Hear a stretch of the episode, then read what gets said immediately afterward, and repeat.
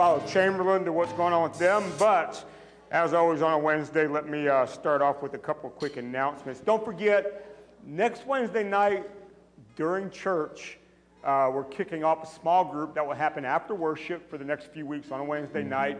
Uh, the small group is entitled Out of the Cave. Now, we're still having our normal service, but if you want to opt out and attend the small group, you see Tori. Tori, wave your hand around. There's not a sign up for this. Uh, but it's called Out of the Cave. It deals with depression, anxiety, and things of that nature. Uh, and it's, it's going to be a good small group. So if you're interested in being a part of that, uh, see Tori. She'll tell you more about it. Uh, also, we got a kids event coming up the 28th of this month, a Friday night, uh, and it starts at 5 o'clock, I think, and it's for all ages until 8.30. Then 8.30, everybody fifth grade and below goes home, and then fifth grade through 12th grade is having a lock-in overnight. If you got questions about that, see Amanda. Amanda, wave your hand around. There you go. Okay, so there is a sign-up sheet, by the way, back there for that, because we are going to provide pizza and whatnot, so we know how many kids are coming. Please sign up. Uh, your kids' names on that sign-up sheet in the back. And then uh, the, the shooting range uh, outing, see Tom for information about that. That's coming up, okay, if you signed up for that. And the last announcement is uh, the first Sunday in November, November the 6th, is our next edition of what we call Next Steps. So if, you, if you're coming to church here and you're saying, hey, I think we're going to make this our church home, next step is for you. It's, it's, it's sort of like what we call our membership time, where you get to meet with us Margot and my, myself after church. Uh, we'll spend an hour or two together, just get to know each other, uh, get to know you a little bit, talk about the church so you can know more information about church, let you ask all the questions you want to ask, okay? And then we can uh, let you know more about the things you want to know about and what it means to uh, participate in our church. So that's November the 6th, right after church. So if you're interested in that, there's also a sign up sheet at the back. So, having said that, how many y'all love to praise and worship Jesus? Let me see. Okay, come on. Let's get up on our feet tonight and let's do that together.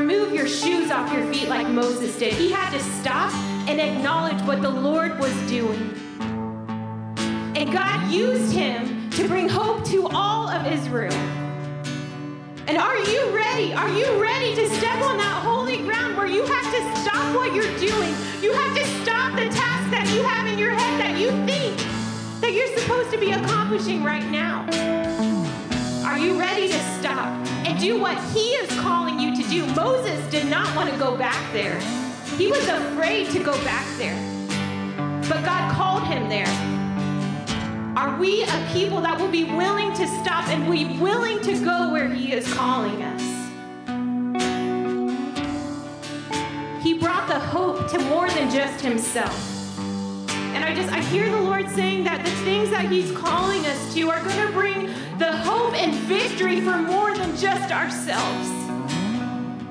But we have to be willing to stop.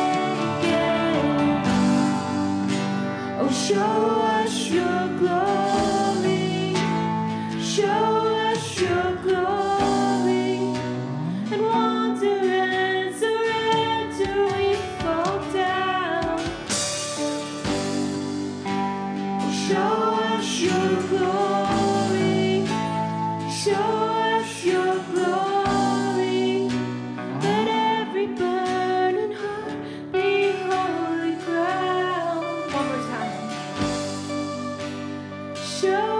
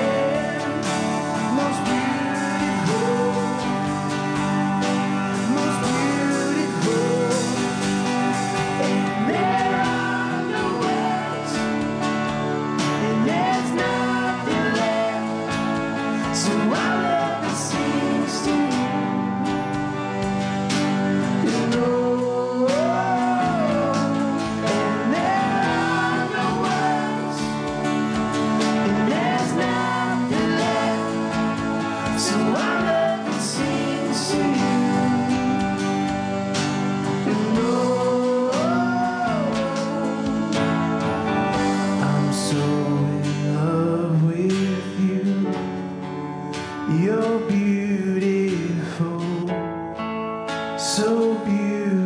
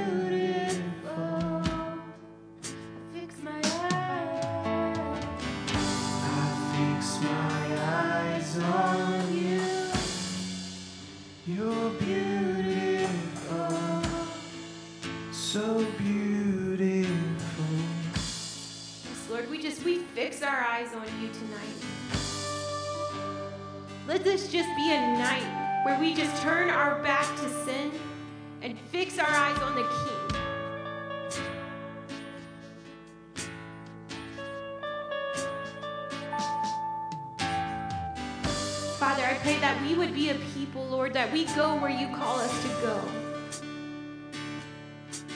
That when you say to stop and just rest in your presence, Father, that we take our, off our shoes and we just rest there. Lord, let us be a faithful people. One without excuses, Father. Willing to give you all that we have because you are worthy, Lord.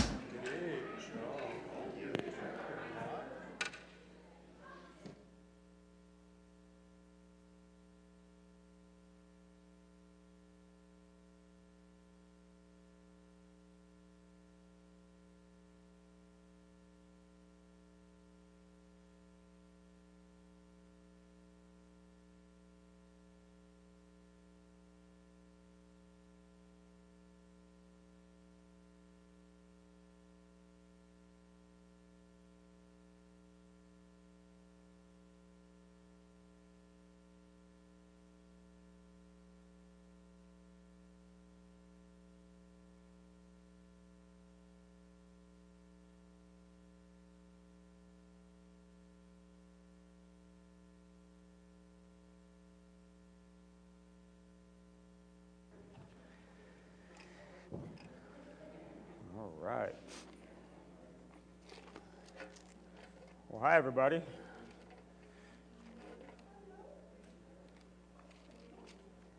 And there they're checking kids in quick. We'll give them a minute to get back up.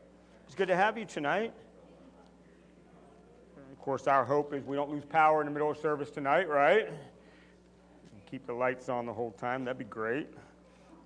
Did you know that was actually a serious accident somebody actually hit the light poles like a care flight or something. So, my goodness. So that, that's sad. We were blaming the Spectrum guy over here. It wasn't his fault. Somebody hit the pole. But I don't know how that turned out, but hopefully all good.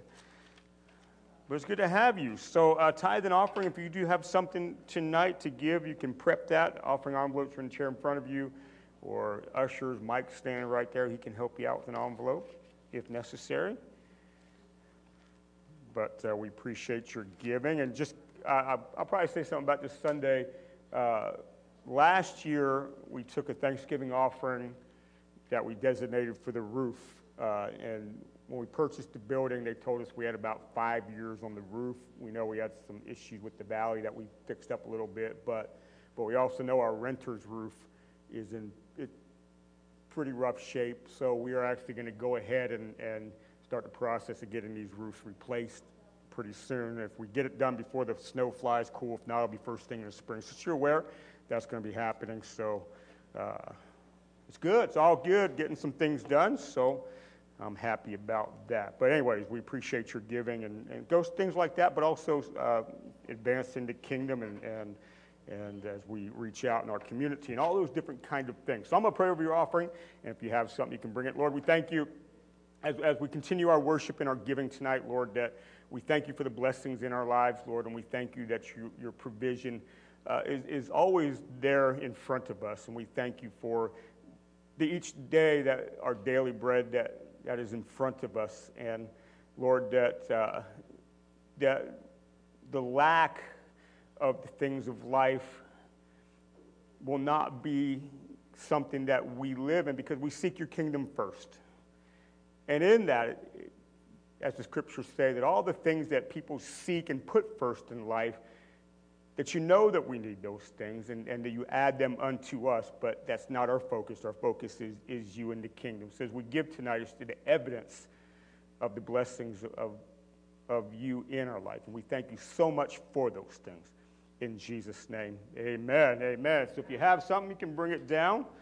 And as they're doing that, we can just get right into things tonight. So if you got your Bibles, Ephesians chapter number 6, and we're going to start in verse number 10 in just a minute. So Ephesians chapter 6, verse number 10.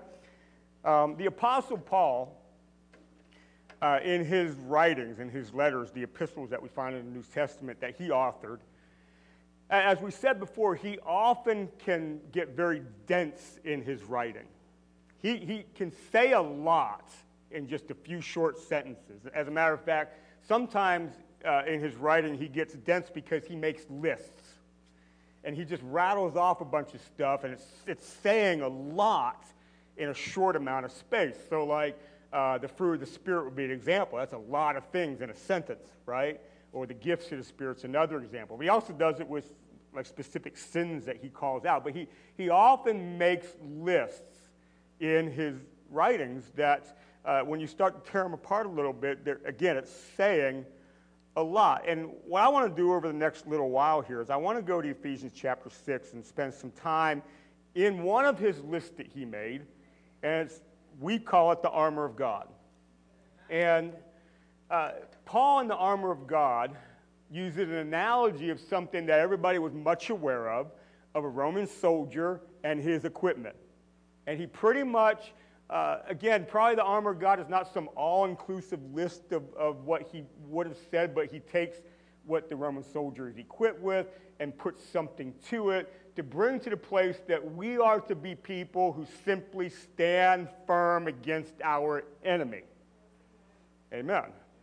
So I want to spend some time over the next little bit going through this, but uh, we're not going to get to those parts tonight because I want to spend a little bit about what he talks about here, about the things that we are supposed to stand against. So, Ephesians chapter 6 and verse number 10. It's raining. All right. Raining hard. it says this, and finally, and, and of course, this is, this is how he's going to close out this letter to the church in Ephesus. This is his final uh, encouragement, uh, exhortation, and certainly with the greetings at the end. But he says, finally, be strong in the Lord and in the strength, some translations say, the power of his might. Now, I'm going to stop right there and say this. When Paul says something like this, be strong in the Lord, in other, be strong because he is powerful and he is mighty. He's not throwing this out there as some sort of uh, uh, nice saying that really is not to be achieved. He is saying you can be, you have the opportunity to actually be strong. And the thing about it is, it's not your strength, which is good but that we learn how to be strong in the power of His might. Right? So before we get anywhere, I could say these next couple sentences, we could pray and leave, but we're not going to do that. But we could. I want you to know that you can be strong in Him. You can be. It's not something that's not achievable. It's not a platitude. It's not a nice thing that Paul says, you know, hey, you can be strong. Go for it. Give it a try. You can be strong in the Lord because you can live in the power of His might. And you think about the power of the might of God, the strength of God. That means there is nothing. Is the power of God stronger than anything you could figure out that could go against it? Obviously. Yes, we believe that. So if we can be strong in the power of His might, that means you have what it takes to make it through to the end. That you can persevere. That you can, I believe, each one of you can overcome. Not because you're strong, not because you're wise, not because you make good decisions, though you may have some strength, you may have some wisdom, you may make good decisions, I believe you do, but because of who He is. Can we learn to live in Him and live by Him and live for Him? That way, the attributes of who He is is what we live in as His children, the power of His might. I believe you can do that. Now, He gives some examples of how that happens. That's the armor of God. So, so He goes goes on to say then after this, let, us read that. So put on the whole armor of God that you may be able to stand against the schemes of the devil. Now, again, we're not going to get into the specifics of the armor of God tonight, but notice the word put on there. So you may be saved, right? You may be forgiven, you may be set free, but the Christian life is still a active, conscious, deliberate, purposeful way of living. That you live in such a way that you put on what God affords you to be able to put on. And by putting on, engaging with God. Again, a daily practice, purposeful, very conscious in how you approach it. It's not, it's not you're just kind of not floating around spiritually, kind of bouncing around, you know, with the Spirit in some sort of fate way living with Him. No, no, no. It's a daily, purpose, conscious, deliberate way of engaging God each day that we put on what He has for us. So when the Bible says something like, and Jesus said, that you pick up your cross, that is deliberate it's active. It's something you consciously do. I pick up my cross and I, I follow him. Because here's the deal you have a choice not to pick your cross up, even though you're saved. You have a choice not to follow him and claim to be saved. You have a choice to understand there is such thing as the armor of God that Paul describes, and have a choice not to actually put it on. You have a choice to know that there is the power of his might that you can stand strong in, but not yet do that. Right? So I want to jump down a little bit. We'll come back to the devil and his schemes and things like that. But uh, let's jump down to, let me see where it's at. It's the flaming, uh, I think it's up here. Hold on, hold on. Okay, uh, verse 13, I'm sorry.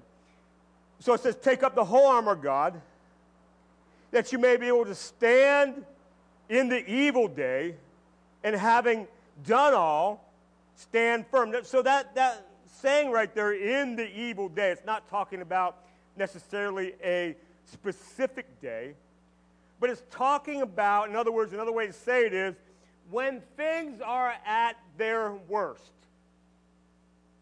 that I'm able to stand firm in Him. Now, how many of you ever had a day when it seemed like things were at their worst? You ever had? Yeah. In that day, when your faith is being tested, when it seems like all the power of the enemy is pushing against you, you have the ability in Him to stand firm if you actively put on what He allows you to have.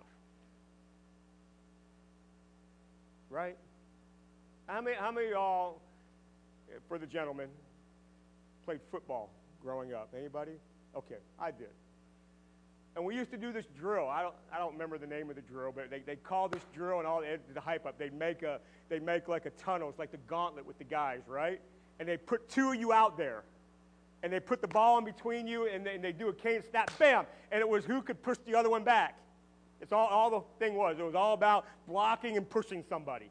It was like active was instead of pushing the sled, you're pushing a person. It was everybody's yelling and screaming. Somebody got pancakes or something. Everybody's going nuts and crazy. Sometimes in life, that's what it feels like. You're in this push with the devil, and he's trying to knock you back. But guess what? You have the opportunity to stand strong in the power of his might. And Paul says, the day of evil. In other words, that day when it seemed it couldn't have got worse. You have the opportunity not to give an inch because we can stand strong in Him. But, but again, active participation with God. That we allow Him to be our strength. Amen. So, what are we standing strong? Yeah, the day of with the work of the enemy, but, but go back to where we just were, verse 11. At the end of it, that you may be able to stand against the schemes of the devil. Now, before we get there, it says the schemes of the devil. It goes on to talk about powers and authorities and these different things. We'll talk about that in a minute. But if there is a devil, devil's real. There used to be a song when I was a teenager by some, I don't, I don't remember, I, I, I may be wrong. I think it was like some sort of punk contemporary Christian band. They had a song and one line of the song is, The devil is real and the devil is bad. It was like the thing of the song. I, I don't remember. I remember that. I remember it, but it's true. The Bible says that he's like a roaring lion seeking who he may devour. We have an enemy. Do you know that? Right? And matter of fact, he's sneaky. The Bible says also that he can masquerade as an angel of light. He's sneaky. The devil is not ignorant. The devil's not stupid. The devil actually works, as Paul says, with schemes and plans. But to understand something, that we do not wrestle, verse 12, against flesh and blood, but against the rulers, against the authorities, against the cosmic powers, over this present darkness, against the spiritual forces of evil in the heavenly places. That's saying a lot there. You have a devil, you have a hierarchy of, of what seems to be supernatural evil in those verses. But notice it says there before we talk about those, our battle is not against flesh and blood. What's flesh and blood? Other people. Where is our battle? Our battle is in the realm of what we do not see, that is as real as the realm that our five senses perceive. There is a spiritual realm. That is where our battle is. You need to have a very healthy understanding of this. Because it's not that there's never justice in the world for people, flesh and blood. It's not that the church never engages the world. But that's not our primary fight. And you got to get the right perspective on this. It's something I was saying not long ago. I want you to catch this. When you don't have a healthy understanding of the spirit realm, you have a tendency to demonize people. And they are what's evil. Well, they may do wrong and sinful things we call evil, but there's always something behind. So if I was to, let's say, I would never say this, but let's say my wife did something so horrific that I would say, man, she's a demon. That's not true. A person cannot be a demon because a demon is not savable. Don't demonize people. Demonize the demons. Demonize the enemy. Fight there. You can engage this, but your fight is what's behind Because the moment you demonize somebody, they're the lost cause. Nobody's a lost cause. Jesus wants everybody saved. You don't go after people, you go after what's behind them. You see what I'm getting at? See, we, we think, see, the, the kingdom of God, it, it gives you a, a proper perspective of what the kingdom of God is. Where is the kingdom of God? What's the Bible saying? Right here. It's within you, it swirls around you. If we think we're going to set up the kingdom of God out here, you may look, set up something that looks like the kingdom of God, but you end up with people whose hearts are far from Him. That's why the kingdom starts here, and it works outward. Remember the whole critique of Jesus with the Pharisees. You look good on the outside, like whitewashed tombs, but inside, you're a bunch of empty bones. The kingdom was trying to be practiced without change. You see? So, our engagement in a healthy and proper way is to fight what you don't see, which is the schemes of the devil, which is this hierarchy we'll get into in a minute. This is where we engage primarily. So, there may be somebody that, that, that's doing sinful things, or, or we can think of figures in history that we would say, buddy, that's evil. Probably true. But yet, even those people are not far beyond the reach of a saving God. Is that true? So let's put things in proper perspective. It's not, not that we ever don't deal with those things, right? But the fact is, we focus so much there, we never deal with what we should be dealing with, which is the principalities. Okay? So the devil is real. He has schemes. Um, the, the schemes of the devil are, are sort of, in, in one way, they're, they're general in nature. They're to propagate sin. They're to continue to keep people blinded to the saving uh, work of God through Jesus. So that's general work of the schemes of the devil. So uh, the continuation, the propagation of sin, to keep people far from God. That's the work. That's the schemes of the devil. But I also believe uh, the schemes of the devil can be very specific. And we can see that in times in the scripture, like Paul literally says, I have been buffeted by the enemy. Very personal. Okay? Now, by the way, the devil is not omnipresent like the Holy Spirit. It's a being, and he's singular in space. He's not everywhere. Okay? There is a hierarchy that submits to him, uh, and, and they work together for these schemes, but he's not everywhere. Okay? And by the way, when I say about his schemes, I don't think that everything that, that bad happens is the devil. It's like, oh man, my, my car wouldn't start today. Ah, the devil must have been in there pulling wires. No, your, your car needs fixed. Okay? So we don't put the devil behind everything. We live in a fallen world that the effects of the fallen world show up in imperfections. But yet there is a devil, there are schemes, and he is at work. Now, when we think about the devil personally, I would say this what are the devil's schemes or, or the plan of the enemy against me? Well, that's the discernment of the Holy Spirit. But I think an easy way to think about it might be this.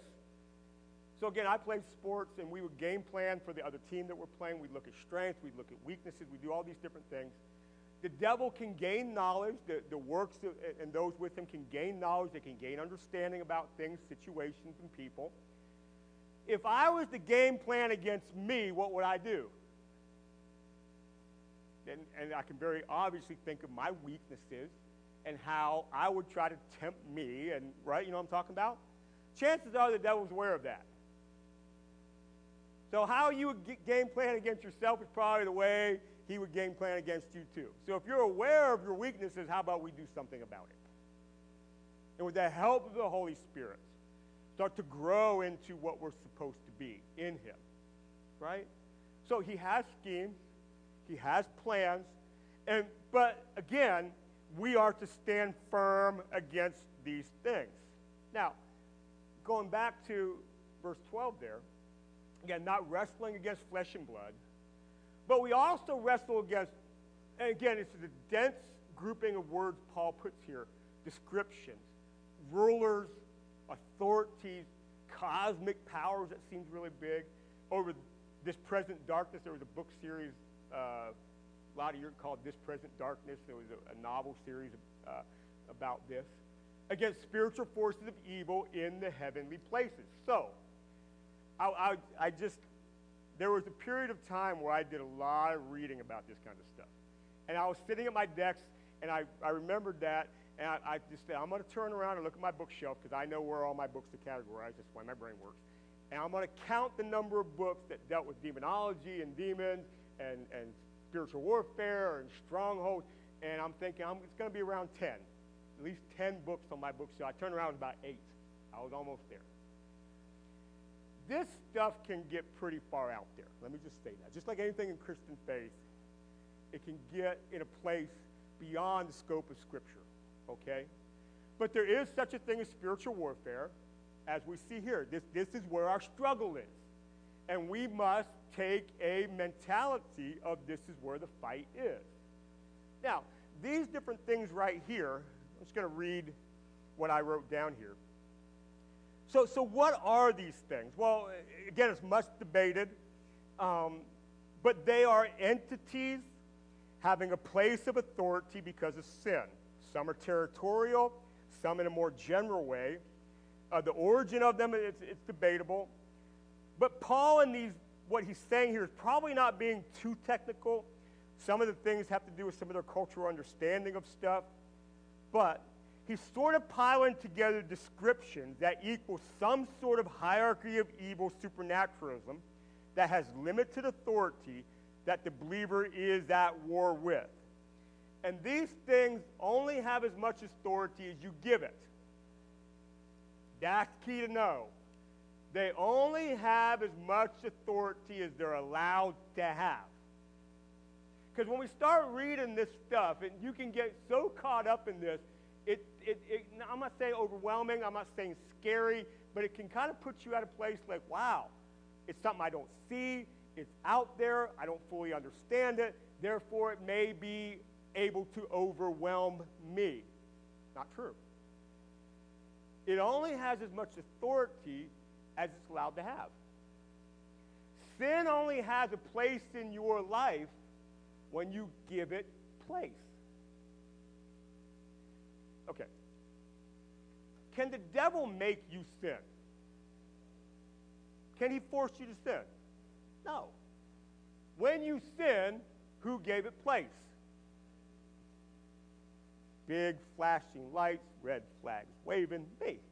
I'm like bringing the airplane in. you know, come over here, park right here.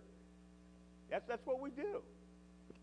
Now, now, again, sometimes it's not so obvious, but the point is that these powers, authorities, cannot force your will any more than God does. God doesn't force your will unto salvation, nor can these force your will the other way. So, yes, they are there. Yes, they are present. Yes, we don't downgrade them and forget about them and, and think they're non existent nor inconsequential. That's not true. They certainly have consequence. But they can't have their way with you when you don't give it place. Amen.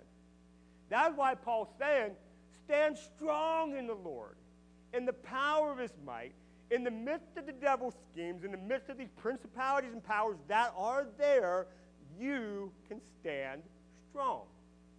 Then he talks about this armor, the, way of describing things in your life that cause you to stand strong in the midst of what the devil and this hierarchy is trying to do. Now, this, this a hierarchy, so it can show up in different ways. So, for instance, um, the book of Ephesus was written, obviously, uh, Ephesians was written, obviously, to uh, church in the city of Ephesus. In Ephesus, and we were talking about this with this whole women in ministry thing in, in 1 Timothy, um, there was this giant, the, the biggest temple ever built to a god, to the temple of Artemis there. It was one of the seven wonders of the world at the time this great cult of Artemis. Now, people that are involving themselves in this cult, sacrificing uh, offerings to the goddess Artemis, are probably interacting in some sort of demons. Paul actually says that in 1 Corinthians. When you, when you sacrifice to these, to these gods, the, these temples, you are interacting. So in that time, that was one way that there was actually direct interaction with the principalities and powers, right? Um, maybe we would think about it today in, in a different way. Maybe um, uh, false gods that are worshipped, uh, Allah, okay? That, that's interacting with principalities and powers that are not of God, all right? Um, by the way, there are people actually that understand there's demons out there and they try to interact with them, right? They do that stuff. Yeah, you can do that. It's real, right? Um, maybe in a general way, you realize that these, these the, schemes of the enemy, principalities, powers, these different kind of things, they interact with your life when, when you're in lust or in greed. They show up in general ways of sin like that too, right? So there's different ways that these things uh, do interact and have place. Uh, by the way, people can be demon possessed. That's in the scriptures, right? That, that's given the, the enemy a place in such a way of possession that there is oppression of the enemy that we see in the scripture. So, yes, these are real, they have consequence, but again, remember, one of the signs of the kingdom was when Jesus started casting demons out of people. Right? That's a sign that the kingdom is coming and has come. I, I want to read you some verses here because I want, I want to give you some confidence here. So, Ephesians chapter 1 and verse number 20. And we'll go to three different places, maybe four different places here. Ephesians chapter 1 and verse number 20. It says that he worked in Christ, that when he raised him from the dead, now watch this, and seated who? Seated Jesus at his right hand in heavenly places. Next verse. Well, watch this. Far above all rule and authority and power and dominion. See the wordings that are kind of the same there? And above every name that is named, not only in this age, but also in the one to come. So Jesus, after his ascension, is seated at the right hand of the Father. And what is he above and over? All this other stuff that's out there. Right? All right, here's another one saying the same thing, but I want to read it to you. Colossians chapter 2.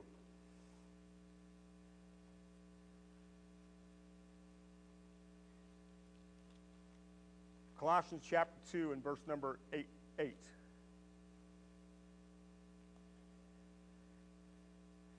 says, See to it that no one takes you captive by philosophy and empty deceit, according to human tradition, according to elemental spirits of the world, and not according to Christ. For in him the whole fullness of deity dwells bodily, and you have been filled in him, who is the head of what? All rule and authority. In him you also circumcised with a circumcision not made with hands, but by putting off the body of flesh by the circumcision of Christ, having buried with him in baptism, in which you were also raised with him through the faith in the powerful working of God who raised him from the dead. And you who were dead in your trespasses and the uncircumcision of your flesh, God made alive together with him, having forgiven us of all our trespasses, by the canceling the record of debt that stood against us with its legal demands this set aside, nailing it to the cross, he disarmed the rulers and authorities and put them to open shame by triumphing them over them in him. At the cross, all this stuff that we're talking about was defeated and put to shame. As ascension, he sits at the right hand of the Father with all these things in submission to him. Here's another one that says that. 1 Peter chapter number 3. 1 Peter 3 and verse number 21. Picking up mid thought here. It says, And through him are the believers in God. I'm sorry, that's, that's chapter 1. Let me get to verse 3. There we go. It says, Baptism, which corresponds to this, now saves you, not as a removal of dirt from the body, but as an appeal to God for good conscience through the resurrection of Jesus, who has gone into heaven, is at the right hand of God.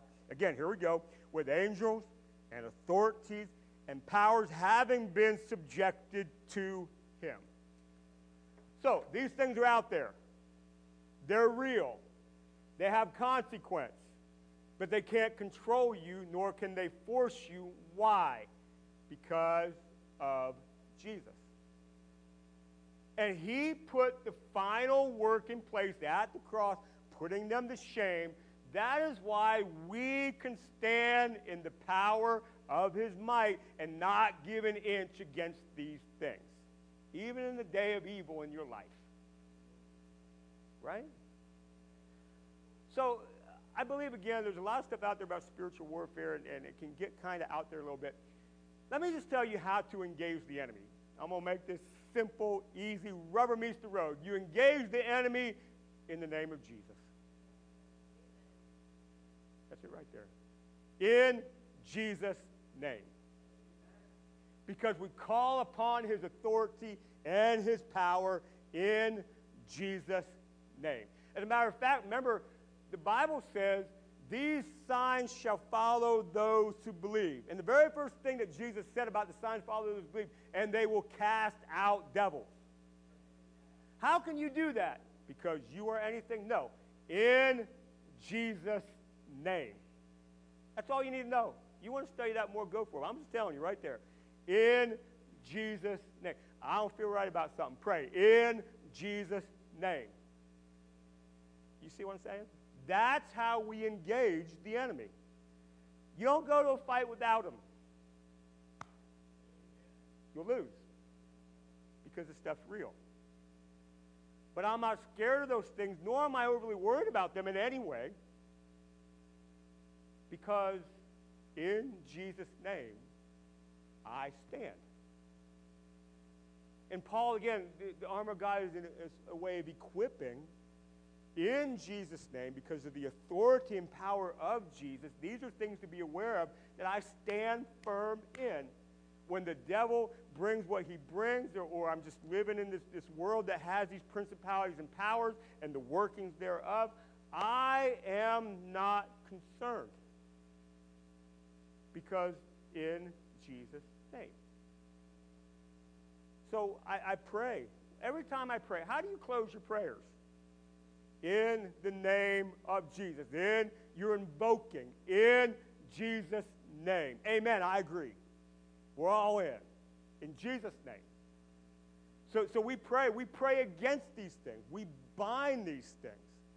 We pray for the move of the Holy Spirit. We pray for our families. We pray for our communities. We pray for our church. And we pray against the schemes of the enemy. We pray against what he's trying to do. And we do it in Jesus' name and commit to him the work. Right? Amen.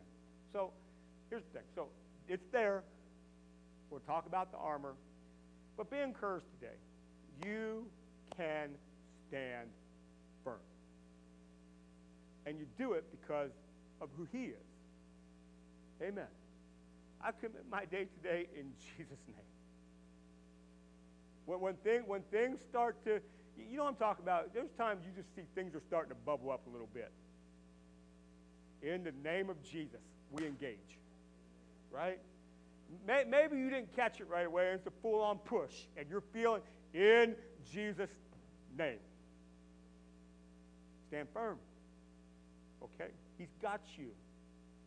He wouldn't tell you this stuff if he doesn't have you. He's got you. Got you. You believe that? Amen. All right. Let's pray. We'll close up. I will get into the armor next week. Lord, I thank you that you haven't left us, you haven't forgotten about us, that you're right here with us, the power of the Spirit to help us each and every day. Lord, I do pray that, that our discernment is aware of the schemes of the enemy when things need to pop up, that our discernment does pop up and we catch it. And we're not alarmed, we're not overwhelmed, we're not worried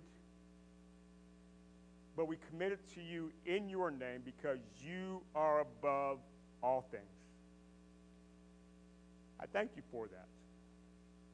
And I thank you that we have the strength to endure, to overcome, to persevere, to do this long term discipleship all the way through. And I thank you for that. In the name of Jesus. Amen. Amen. All right. Well, thanks for being here Sunday morning. We're going to continue our series, Encounters with Jesus. And we didn't lose our lights.